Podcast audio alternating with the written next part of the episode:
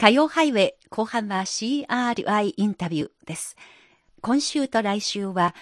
ある今年で50周年を迎えた歴史的な大事件を記念するための特別企画です。時は1971年3月。場所は日本の名古屋。その歴史的な出来事とは、名古屋で開かれる第31回世界卓球選手権大会に中国代表チームが招かれて参加したことでした。後に中米の和解、そして中日国交正常化など一連の大きな出来事のきっかけとなったこの出来事は、後にピンポン外交として呼ばれています。先週の水曜日、当時の大会の会場だった愛知県体育館で市民たちが参加する卓球の交流試合が開かれました。そして翌日、温故知新、ピンポン外交が導く未来と題して、ピンポン外交の歴史的な意義を振り返るシンポジウムが開かれました。このシンポジウムには、リモートでの参加も含めておよそ300人の出席を引きつけました。今週と来週、このコーナーでは2回に分けてシンポジウムの内容を音声でご案内いたします。半世紀前に何が起き、そこから何を学び、それが今の世界情勢に置かれている中国と日本にとってどのようなことが参考になるのか、これをめぐってリスナーの皆さんと一緒に考えることができればと思います。それでは、まずはここからは、生き商人たちの話です。当時、万難を押し切って中国の参加を招くと決意した方は、当時の日本卓球協会の会長で、愛知工業大学の総長であった後藤浩二先生でした。シンポジウムでは、後藤会長の秘書を務め、1971年の年初、後藤会長と共に北京に赴いた小田祐介さんが当時のことを振り返りました。小田さんです。後藤先生は、地元名古屋で開催される世界卓球選手権大会を世界一の大会にしたいという強い思いがあり、そのためには最強の中国チームを招くことが不可欠と考えておりました。さらには自身も兵役で中国に赴いた体験から中国人民に対し筆舌に尽くしがたいご苦労をかけた。中国のために何らかの形で尽力をしたいという熱い気持ちをお持ちでした。小田さんの話によりますと、当時訪中にあたりまして解決しなければならない二つの問題がありました。一つはアジア卓球連盟から台湾を除名すること。もう一つは中国が掲げる政治三原則を飲むことでした。中国が提起した政治三原則とは、すなわち中国を敵視する政策を取らない。二つの中国を作り出す陰謀に加わらない。そして、中日両国の関係正常化を妨げないという三つの内容でした。国交のない中華人民共和国の対日三原則を飲むことは勇気のいる大変重い決断でした。当時の政治状況を考えるとありえない選択であったと思います。当然のこと、この問題が世間に知れますと、右翼の活動が活発化しました。学校、自宅に外戦者が押しかける中、後藤先生を筆頭に4名の代表団が交渉に赴くため、ハンチング、マスク、メガネ、変装し中国へ赴いたわけです。ところがこの二つの問題をクリアすれば話がスムーズに進むと思われたのですが、交渉が進むにつれ、中国側から合意文書に蒋介石一派などの文言を入れるようという要望が上がりました。そのため会談自体が一旦暗礁に乗り上げてしまいましたが、その時に中国の周恩来首相からは、後藤浩二さんは私が春節に招いた客人である。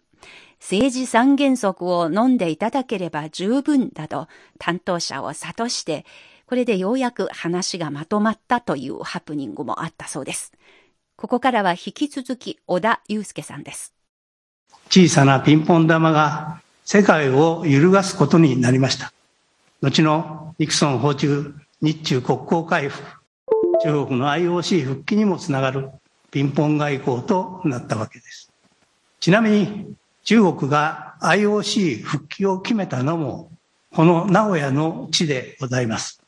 1979年10月、IOC 国際オリンピック委員会理事会が名古屋のキャッスルホテルで開催され、中国オリンピック委員会の総中先生はじめ4名が来名されました。私も4名と一緒にキャッスルホテルに泊まり、IOC 復帰につけてその場面を見させていただきました。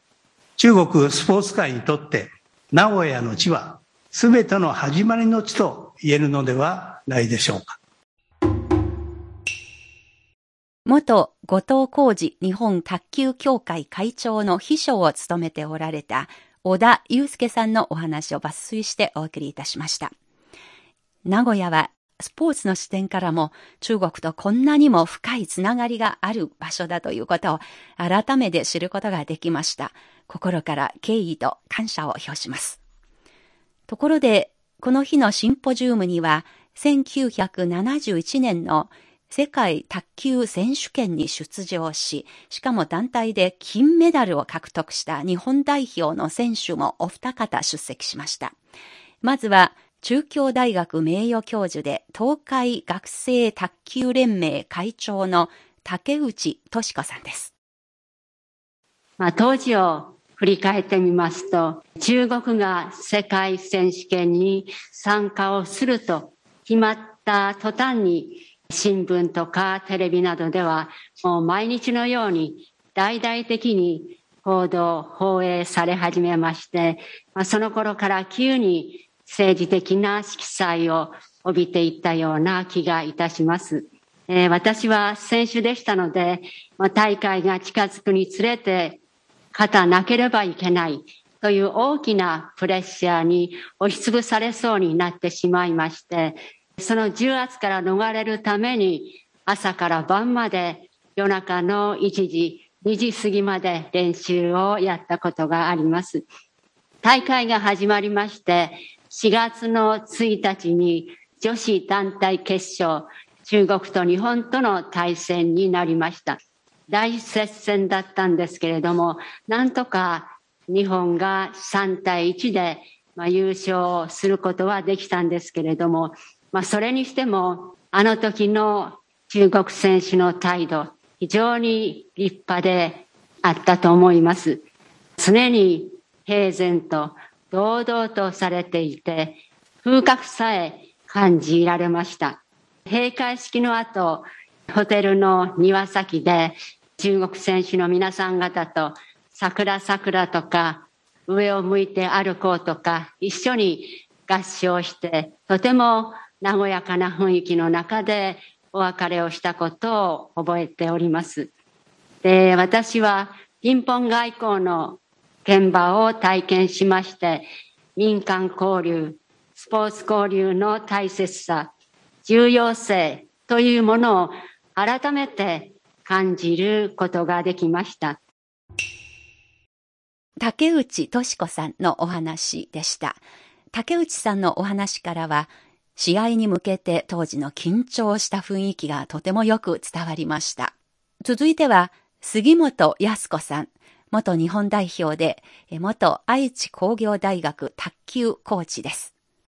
1971年の名古屋での世界大会は、私にとって生涯忘れられない大会です。一つは、中国参加に反対する人たちの妨害です。後藤先生が中国から帰られてから学校の周辺は一変しました学長室と女子寮が道一つ隔てて近かったためにすぐ目の前に凱旋車が並び発煙筒を焚き中国国旗を焼きそして後藤浩二出てこいと拡声機で叫び続け今まで経験したことのないようなことばかりが目の前で起きていました中国が参加するということはこんなにも大変なことなのか果たして大会を無事に開くことができるのか、先生の身は大丈夫なのかと、不安ばかりの2ヶ月間でした。そして試合会場である愛知県体育館も、スポーツの大会とは思えないおびただしい数の警察官とお堀の外には凱旋者という異様な雰囲気が雰囲気に包まれていました。こんな困難な中を閉会式での両手を高々と上げ、満面の笑みで感謝に応える後藤先生の姿を私は生涯忘れることはあります。私にとってのピンポン外交はあの先生の姿です。そして二つ目は団体の優勝です。竹内さんと共に団体戦のメンバーとして出場しました。決勝で7、8割勝てないと言われていた中国に竹内さんの大活躍で勝つことができ、最後の一本を取り、ベンチに飛び込んでくる竹内さんの姿を、今でも走馬灯のように脳裏に焼き付いています。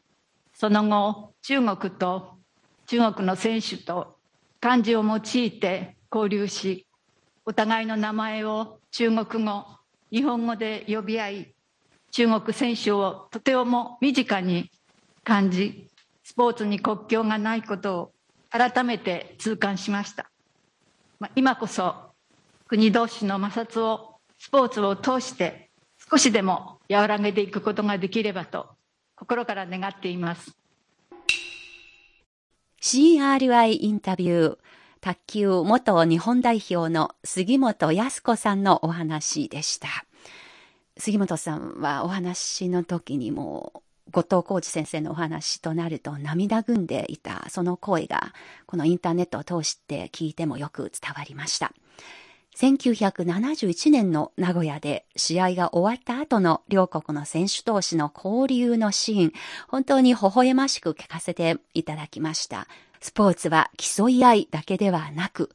何と言っても距離を縮め、友情の絆を深めることができるもの。えー、そういうふうにおっしゃった杉本さんのお話に本当に賛同いたします。ピンポン外交から50年過ぎました。